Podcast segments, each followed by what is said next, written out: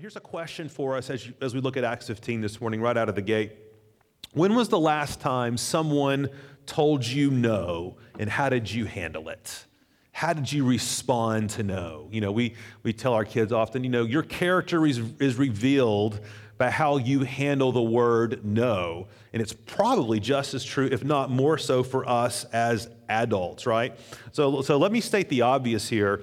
Um, we are, we are not a culture that deals very well with no's. You know, we have entitlements and rights and demands and freedoms, and we're having riots all across Europe uh, over the past year by really by a bunch of malcontents, right, who were who were protesting this idea that their government actually told them no, that they actually have to pay for the things that they receive. I know it's an amazing concept for some of us, and it was for them, but no is a negative word for us culturally. And let's be honest, no can be a negative word for us personally. Some of you probably feel like your life is just sort of littered with no's, right? Uh, no to that job, no to that dream, no to those plans, no to those prayers or to that desire or that relationship. And if you've lived long enough, right, you've had your share probably of crushing no's. And the issue for us this morning, folks, that we're going to see from Acts fifteen is what are we to do with them? How are we to interpret them? What kind of meaning are we to assign the no's that God puts into our lives? And as we look at Acts fifteen, we're gonna, we're gonna find here, guys, just no's all over the place. No's to So dreams, there's barriers, obstacles, restrictions, unrealized expectations, and, and plans. And, and let me just say this as we as we dive in. I, I really want, folks, this message to go beyond mere platitudes. Kind of, kind of go beyond what I kind of call Sound of Music theology. Are any Sound of Music fans? Okay, we're celebrating the fiftieth anniversary. I, sh- I shouldn't have known that, but somehow I did. And so Maria, uh, Julie Andrews, and she says at a very poignant point in the movie, you know, the Reverend Mother, that's awesome. The Reverend Mother always says, okay, what does the Reverend Mother always say? She said, the Reverend Mother always says, when the Lord closes a door, somewhere he opens a window, right? And that's just so poetic and awesome, and it's great. Now, that's kind of true. And we're going to see that from this passage. That's kind of true. But folks, I, I think that there's so much more that's also true. God does have a purpose in the nose in your life. He does have a grand design. But I really pray the Holy Spirit will open our eyes to the fact that not only does God have a, a greater purpose and a grand design through nose in our life, but they're all part of this other big picture thing. There's all these other nose he's sort of weaving together, and he's doing something that's more awesome and more incredible then we have the capacity to see sometimes. And God is really gracious because in Acts fifteen and sixteen, he shows us some of the fruits of the no's in Paul's life. And so Acts fifteen, uh, verse thirty-six, we are gonna, we're gonna read four sections here. We're gonna look at four no's in the life of Paul's ministry. Four no's, and we're gonna kind of read the text as we go. And as we open God's word, let's just pray it'll do its work. Just join me for one minute. Lord Jesus, we are really praying that you would do a great work of grace. Some of us are really wrestling with no's in our life. Maybe it's a no in a relationship or no in a, a job or a financial situation or a marriage or a child or, or something where we're just confronted with, with what is seemingly futility. But Lord, we're praying that you would help us to see beyond the no in our life to really what you are up to. And then faith when we don't know, faith when we can't see it. Lord, we pray that you would do that great work of grace for us, your people, in your name. Amen. Verse thirty-six, chapter fifteen. And after some days, Paul said to Barnabas, "Let us return and visit the brothers in every city where we proclaim the word of the Lord and see how they are." So, so Paul wanted to go back and visit the cities that they had planted, uh, the churches they had planted in the first missionary journey. So Paul's like, we're going to do the second missionary journey. Let's go, Barnabas. And here's what happens. Now, Barnabas wanted to take with him John called Mark, but Paul thought best not to take with him one who was withdrawn from them in Pamphylia and had not gone with them to the work. Remember, John Mark had dropped out. He had gone home. He was homesick. John, Barnabas wanted to take him. Paul said, no way. And there arose a sharp disagreement, so that they separated from each other. Barnabas took Mark with him and sailed away to Cyprus, but Paul chose, chose Silas and departed, having been commended by the brothers to the grace of the Lord. And he went through Syria and Cilicia, strengthening the churches. You know, it says right off the top, and, and you got to love Luke, he does not gloss over. Okay, it is just warts and all in the book of Acts, right? It's not all sweetness and light. He, he shows us the struggles, and he tells us here that Paul and Barnabas had a sharp disagreement. There's only one other time in the New Testament when that word is used, sharp. It literally means to agitate, but it's in Hebrews ten twenty-four, when the writer of Hebrews says, spur one another on. Okay, everybody loves like playing the part of a horse, right, and having people dig their spurs in you. that's what that that's what's going on here. This was this was a sharp disagreement, guys. This was the kind of conflict that cuts to the bone. Do you know those? Do you know those kind of conflicts? You know, that's lasting and it's enduring and it's weighty and it lingers, and you kind of like wake up in the middle of the night and you can't really sleep because you're just, you feel sort of the heaviness of it. You know, Susan and I were, were, were best friends with a couple that was in our wedding, and we were just talking about this last night, and we and theirs, and um, the wife was a maid of honor. I mean, this was the whole, these weren't acquaintances. These were, these were great friends, and they ended up in litigation with one of our other family members. And that really made for a very awkward white elephant gift exchange, as you can imagine, that Christmas. And and and fifteen years later, okay, we still kind of taste the after effects of that, don't we, babe? It's it's Valentine's weekend. I was going to say honey bun, but we can go with that, okay? It lingers, okay? It it kind of doesn't go away. And and guys, Paul and Barnabas, they were not just acquaintances. They were B F Fs, and if, if people you don't know what that is, text your teenager, and they will tell you, okay? And they'll text you right back what that means. They were tight, and they did everything together. I mean, they shed blood together, literally. Remember, they went on the first missionary journey together, lived, ate, slept, breathed the gospel. They were pastoring together in Antioch. Remember, it was Barnabas who went and kind of got the exiled Paul in Tarsus and brought him back to Jerusalem. I mean, they were tight. They went, they went to theological war together. They shed blood together. But here it's the text, the text basically, this is what it says. There was a conflict and agreement that was so sharp, they had to separate. Have you ever had one of those? And, and from this point forward in Acts, we never hear about Barnabas again. It's just, he just disappears. To use a Godfather reference, right? Barnabas sleeps with the fishes. We don't know. I mean, we, we kind of, he just, he's gone. We don't, we don't hear about him. Why? That's a great question. What, what would compel two blood brothers in the gospel to do this? What, what was so important that was at stake in their personal convictions that both Paul and Barnabas would say, this is worth separating over?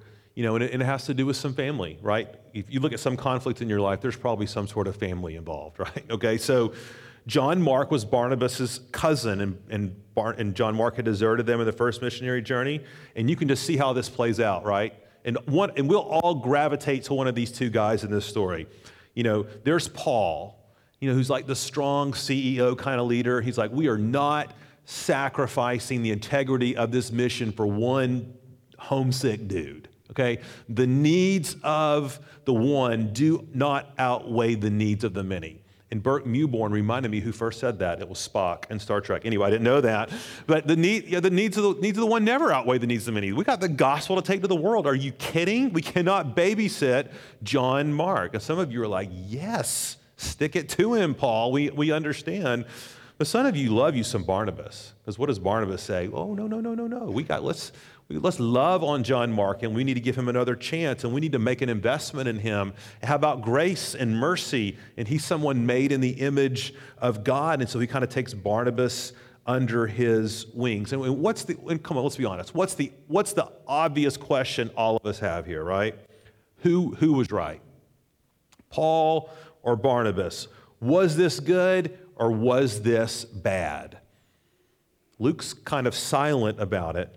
And, and, and how we answer that, and folks, how we wrestle with this separation that's happened will really tell us a lot about how each of us view conflict. And it will also tell us something about how we think God works through conflict. Okay, and here's a basic idea. Not all conflicts, folks, in your life are created equal.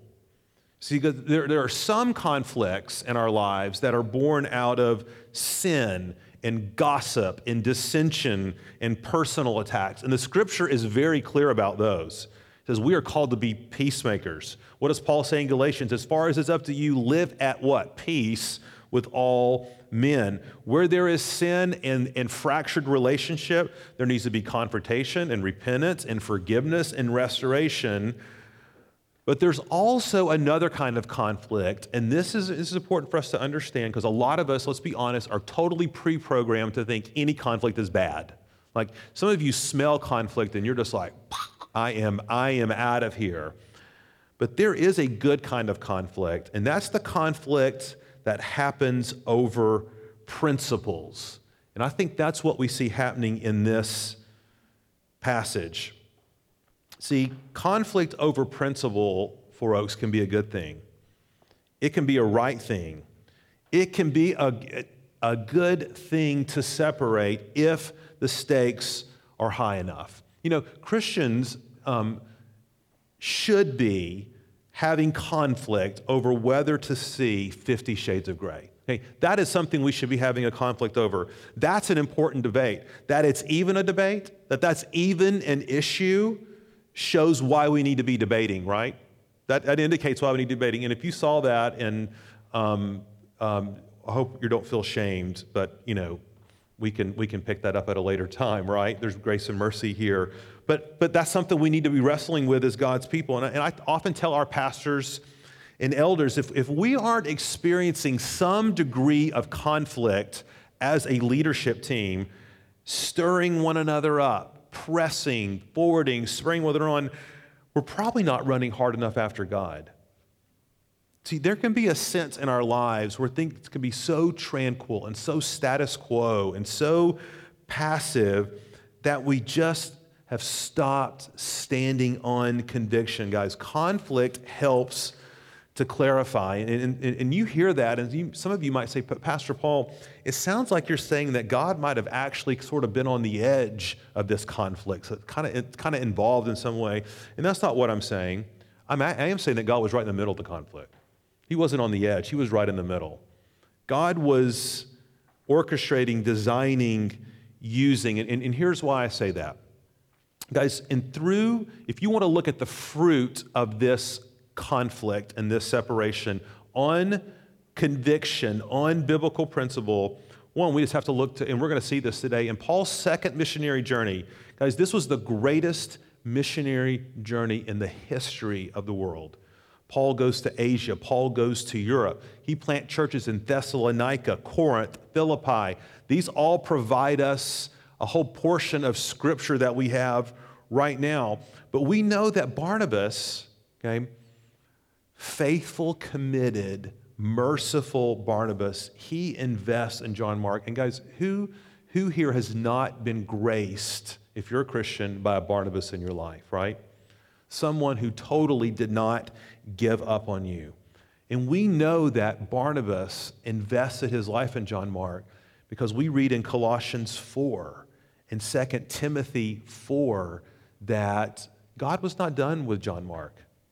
Um, God was doing a grace, a work of grace in John Mark. In fact, God did such a work of grace in John Mark through Barnabas that at the end of his life, guess who Paul said, come here, bring me John Mark. Bring me John Mark. He is very useful to me in my ministry. I am thankful that Barnabas stood on conviction and invested in one life because it was worth it. We have the Gospel of Mark. We have, Paul had a faithful compatriot. You know, Four Oaks, we have to, we look at this and we have to say, you know, where are we sacrificing biblical principles and truth for the sake of human relationships, which are fundamentally sometimes just really based in the fear of man? It's easy to do, isn't it? It's going to be particularly easy to capitulate in a culture which all the more only sees us in a very negative, pejorative light. But just know that God uses the conviction of no to build his kingdom. A lot of times we're so afraid of no, we don't know what will happen, or will God work, or what will this, and I lose control, and oh my goodness. God's right in the middle of the no. That's the first no. Second no, when God says no to choices or freedoms. And now we're into to chapter sixteen, verse one. It says, Paul and Paul also came also, I'm sorry, to Derbe and to Lystra. And a disciple was there named Timothy, the son of a Jewish woman who was a believer, but his father was a Greek. He was well spoken of by the brothers at Lystra and Iconium, and Paul wanted Timothy to accompany him, and he took him and circumcised him because of the Jews who were in those places. For they all knew that his father was a Greek. As they went on their way through the cities, they delivered to them for observance the decisions that had been reached by the apostles and elders who were in Jerusalem. So the churches were strengthened in the faith, and they increased in numbers daily. Have you ever signed up for an adventure only to find out that it wasn't exactly what you bargained for? It happens every time we either go camping or outside, okay, or outside the Wi-Fi signal. That's typically when it when it happens for me. And and you got to put yourself in poor Timothy's shoes, right? It's like, hey, Timothy, this is this awesome, great missionary journey thing. And then Paul tells them on the way, and congratulations, Timothy, you have won a new circumcision. I mean, that is not like a popular gig at all. Poor Timothy. I mean, he's just like, what, what is this? And this is really, it's, it's, it's kind of befuddling when you think about it. It's like, wait a minute. Paul, Acts fifteen, the Pastor Dave's sermon last week, this is what they were fighting about. It's like, wait a minute. Paul and all the apostles were like, no, no, you don't have to be circumcised to be saved and be a part of the church. No, no, that is a principle that's worth dividing over, and we are standing up, we're standing firm in our convictions on the gospel here. But now here we see Paul circumcising Timothy. What gives, okay? What is this about? And, and again, your, your college professor at F S U, your religious studies professor would love to say, yes, see, there's, there's the contradiction, and here. It's, it's actually, I think it's very simple. Guys, a, an action taken under compulsion in one circumstance will totally destroy the gospel.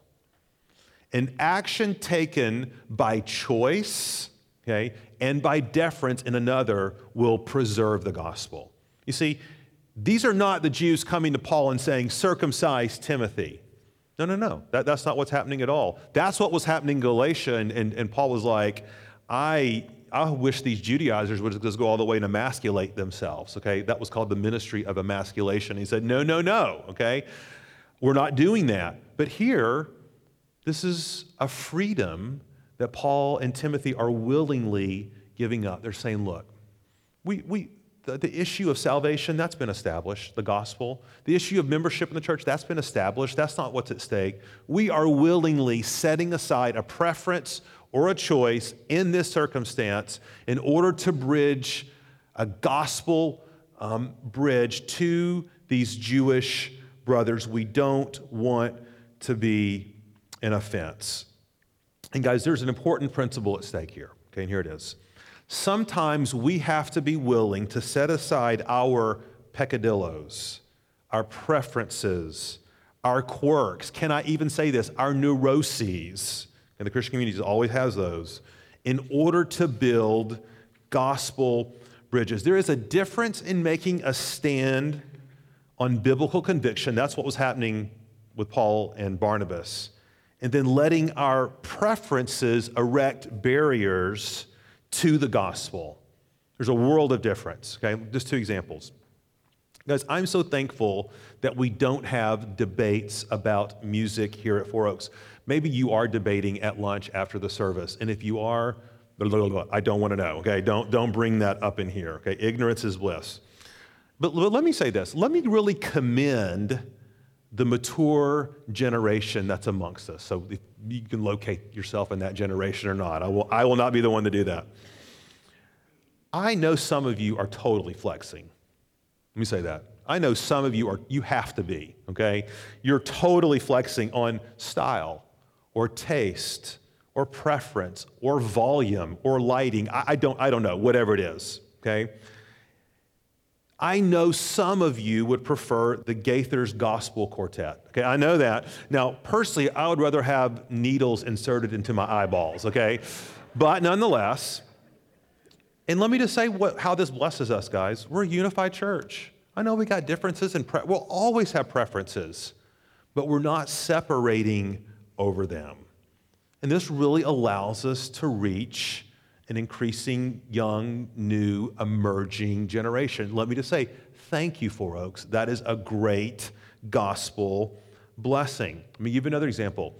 I wrote in my blog this week about schooling, and I entitled it very provocatively, Sending Kids to School God's Way, okay? And um, and, and here's the deal. I'll just give, give you the punchline.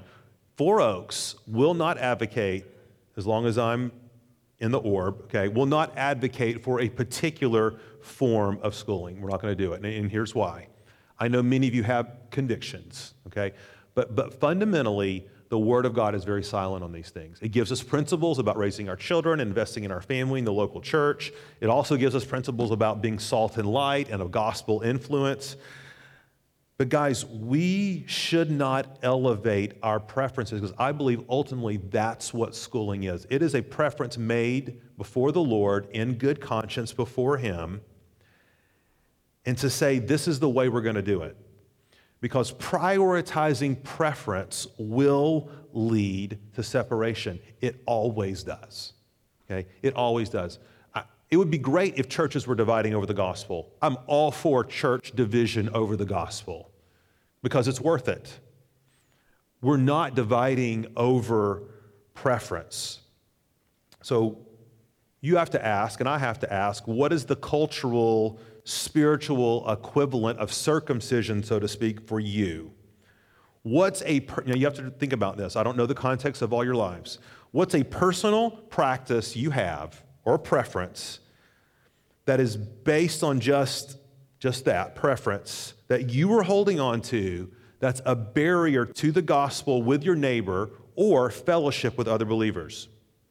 Maybe it's dress. Maybe it's music. Maybe it's schooling. Maybe it's what neighborhood you live in or style or socioeconomic status. It could be a hundred different things. But we need to see in the ministry of Paul saying no to certain freedoms, not under compulsion, okay, but before the Lord. There's great gospel blessing in that. A lot of us don't want to want to give up our freedoms. We don't want to give up our choices. We are good um, twenty-first century capitalistic North Americans. And Paul says, but it's good. It's good. There's great gospel blessing in that. What is, what is that thing for you? Third no. Keep rolling through.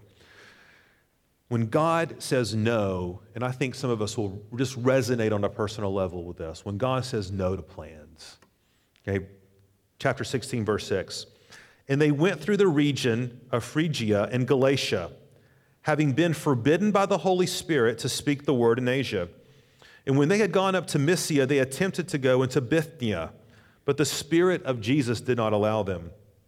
So passing by Mysia, they went down to Troas, and a vision appeared to Paul in the night. A man of Macedonia was standing there, urging him and saying, "Come over to Macedonia and help us." And when Paul had seen the vision, immediately we sought to go on into Macedonia, concluding that God had called us to preach the gospel to them. You know, if you have even a cursory knowledge of the New Testament, you know that Paul was a big picture dude. Paul was the guy to always press the envelope. Paul was that annoying guy on your missions committee. We don't have a missions committee, but if we did and Paul was on it, he would be annoying. He's just always go, go, go. Go to Rome, go to Spain, plant this church, forget about Forget about John Mark. We've got big fish to fry, and it was Paul's dream and vision. He wanted to go right into the heart of Asia. Now, if you, if you look at a map and you look at Paul's first missionary journey, he mainly planted churches there in the in the Middle Eastern area. He dipped his toe, so to speak, in Asia. And you can tell from his journey in the second missionary journey, it was his total intention to make a beeline to the major population centers right in Asia, which is modern-day Turkey for us. But it says in verse seven, look there, he says, we attempted to go into Bithynia, and the Spirit of Jesus did not allow. Now, we don't know what this means. Hey, we don't, it probably was not a vision, because whenever Paul did have a vision, we're about to talk about one in a minute, it was, it was clear, like, do this, do this. But there's lots of ways in Acts where it talks about how the Holy Spirit guides us as believers, in normative ways, whether it's by circumstance or weather or natural disaster or wisdom or prayer or coming together and making a wise decision based upon consensus. We don't know, but we, all of us, are intuitively plugged into this idea that sometimes we thought we were heading here and God says no. Okay, it was no to that job, no to that thing, no to that financial investment, no to this decision. And whatever means God uses, he tells Paul, you are not going to Asia. It's not happening, Paul. Instead, you're going to go to this little outpost called Troas. So we, you look on a map and it's like, what in the world? Because if you look at the route, it's not a direct route to Troas. He's like, circling the globe here. What in the world? What is in Troas? And here we find that there was a, a little guy, a singular guy named Luke, who was in Troas. And this begins the we portions of Acts. So anytime you read Acts and you come across the we, like the personalized we, that means Luke is present with Paul and he's writing. And it says they pick up Luke, and who begins to travel with Paul. And again, if you've been around the Bible at all, you know Luke is kind of like an important figure, right? Okay, he was Paul's personal doctor. He traveled with Paul. And interesting, he just happened to write about, in terms of length of words, about half of your New Testament. He writes Acts, he writes Luke, he writes the words that we're reading right now. And let me just say this. I am so thankful that God said no to Paul going to Asia so that we could get the scriptures. It wasn't Paul's plan, but make no mistake, folks, God had a much better one. You know, sometimes we believe God is saying, go here. Go here. We think we sense his leading. It's through circumstance or impressions or whatever, only to find that he makes us get off at an exit unexpectedly. Okay, for some of you, Tallahassee is that exit. You're like, how did I get here? I have no idea, okay? We're right with you. I'll come back to that. He knows, and we have to ask, you know, God, why did you do that? Why didn't you just send me straight to Troas or straight to here? Why, why all this other stuff? And I think it's very simple. God knows some of us wouldn't go straight there. We couldn't have gone straight there. We might be refusing to go straight there. So God takes us towards where we think we should go in order to get us where he really wants us to go. You know, when, when we came to, everybody, everybody here has a Tallahassee story. Like, very few of you are like from this place, okay? But, but we're not from this place. But we came here in nineteen ninety-six because I couldn't figure out what I wanted to do with my life, okay? So it's always fun when your wife has supported you through four years of seminary and has been working while you can, like, drink lattes and talk theology, that you ask her, can you work a few more so I can go to graduate school? Okay, that was that. Somehow we did, and thought I was going to be a counselor or professor or something, and and and this pastorate thing was just, was up in the air. It was not, it it. There wasn't a conviction about it until God led us here, and that's a whole other story. But see, we may say, but, but God, why didn't you just take me straight into the pastorate? Why, why, not, why not do that? Well, see, God didn't just want me to be a pastor. He wanted me to be a pastor at Four Oaks. Do you see that? Now, some of you might have been like, I wish you'd gone straight to the pastorate somewhere else, whatever. Keep that to yourself at lunch as well, along with your worship conversation. But sometimes God has to take us where, where we think we should go to get us where he really wants us to go. I'm so glad he redirected Paul. I am so glad. And it gets better. Look at verse nine. So then it's, then, now here comes the miraculous vision, okay? There's the vision, come to Macedonia, which, you know, in that day and age, we we when I'm using terms like Asia, there was no such thing at the time, right? There was like empires, like there's the Greek Empire, the Roman Empire, the Persian Empire. But when Paul, when, when we talk about Macedonia, this is Greece. This is modern day Greece. This is Europe. And, and guys, you need to understand, Europe was not in Paul's mind at all. This was not on his itinerary, but it sure was on God's, and I'm glad it was, because humanly speaking, this one pivotal verse, Asia or Europe, and when Paul went to Asia, you and our lives in two thousand years have been dramatically impacted, because Europe over the next eighteen hundred years becomes the epicenter of Christendom. It's where every major world evangelization missions effort originated from. We're here, humanly speaking, because God said, come to Macedonia and Europe and don't follow your dream to Asia. You know, guys, we are so pre-programmed, I think, that when God says no, that's just something we intuitively assign negative value. We have to realize, just what Paul knows, that that's simply another way of God saying yes, yes, yes to this thing, yes to your current life. A lot of us are probably kicking against the goads like Paul was and, and, and saying, you know, I, I want out of here, or I want to be doing something different. And God's saying no, and he's, he's not saying no, he's saying yes to what you're doing. Yes, your current life. Yes, your current job. Yes, your current station. He wants you to be faithful and obedient and committed. I don't know. But where do you and I need to trust in God's no as part of his providential care of us? Last no, and we're done. This is a tough one. When God says no to fruitfulness in ministry. Let's read a passage in eleven through fifteen here that will show us that. So setting sail from Troas, we made a direct voyage to Samothrace, and the following day to Neapolis, and from there to Philippi, which is a leading city of the district of Macedonia and a Roman colony. We remained in this city some days, and on the Sabbath day we went outside the gate to the riverside, where we supposed there was a place of prayer. And we sat down and spoke to the women who had come together. One who heard us was a woman named Lydia from the city of Thyatira, a seller of purple goods who was a worshiper of God.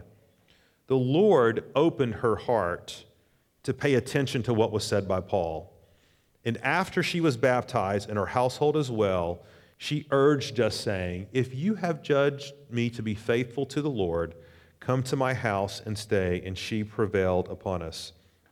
You know, if you look at the rest of Paul's ministry up to this point, it was Paul's practice to go to the synagogues, because that's where the Jews were.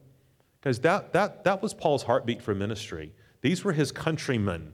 These were the people he went to school with. These were the people he was raised with. You look at it, Romans nine, he says, I would be accursed for the sake of my brothers, but not here.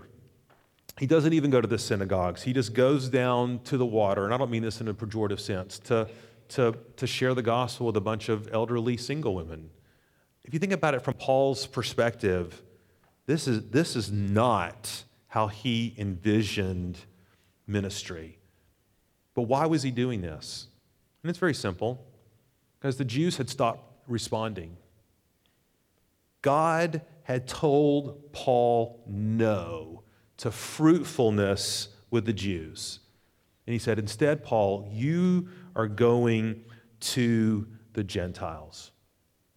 And it says in verse fourteen, the Lord opened her heart to pay attention to what was said by Paul. And, and we can already see God's sovereign hand here, folks.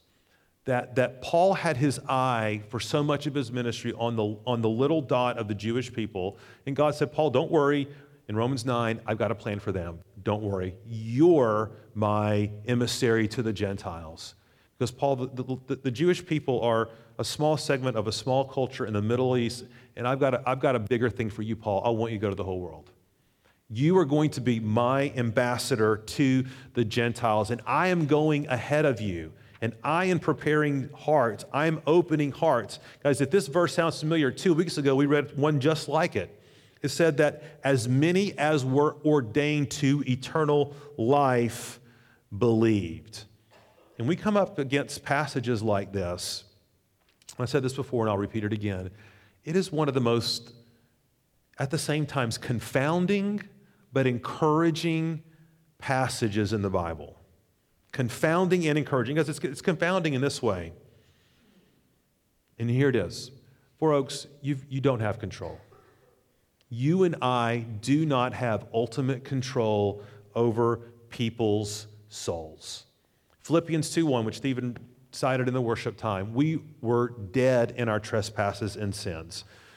First Corinthians three, natural man does not understand the things of God and cannot. John three, um, you cannot even see the kingdom of God without the life-giving work of the Spirit. Some of you are coming face-to-face with ministry unfruitfulness in your lives. Maybe it's with a child or a spouse or your one life, and you may say, God, why aren't they responding? And the answer is, and this is hard, they can't. They can't. It's not that they don't have a will. It's just as Luther said, their will is in bondage to sin. Guys, we don't live in a dark world, and that's why we struggle with dark choices. No, no, no. We love, John says, the darkness. We love it. We crave it. It is our preference. And outside the life-giving, sovereign work of God's Spirit, that's what we would choose every time. John six forty-four, no one can come to me unless the Father who sent me draws him. That's a hard text. That's a hard text. But here is where I want us to see God's encouraging work in the midst of our nose, is that you don't have to regenerate people's hearts. That's God's responsibility.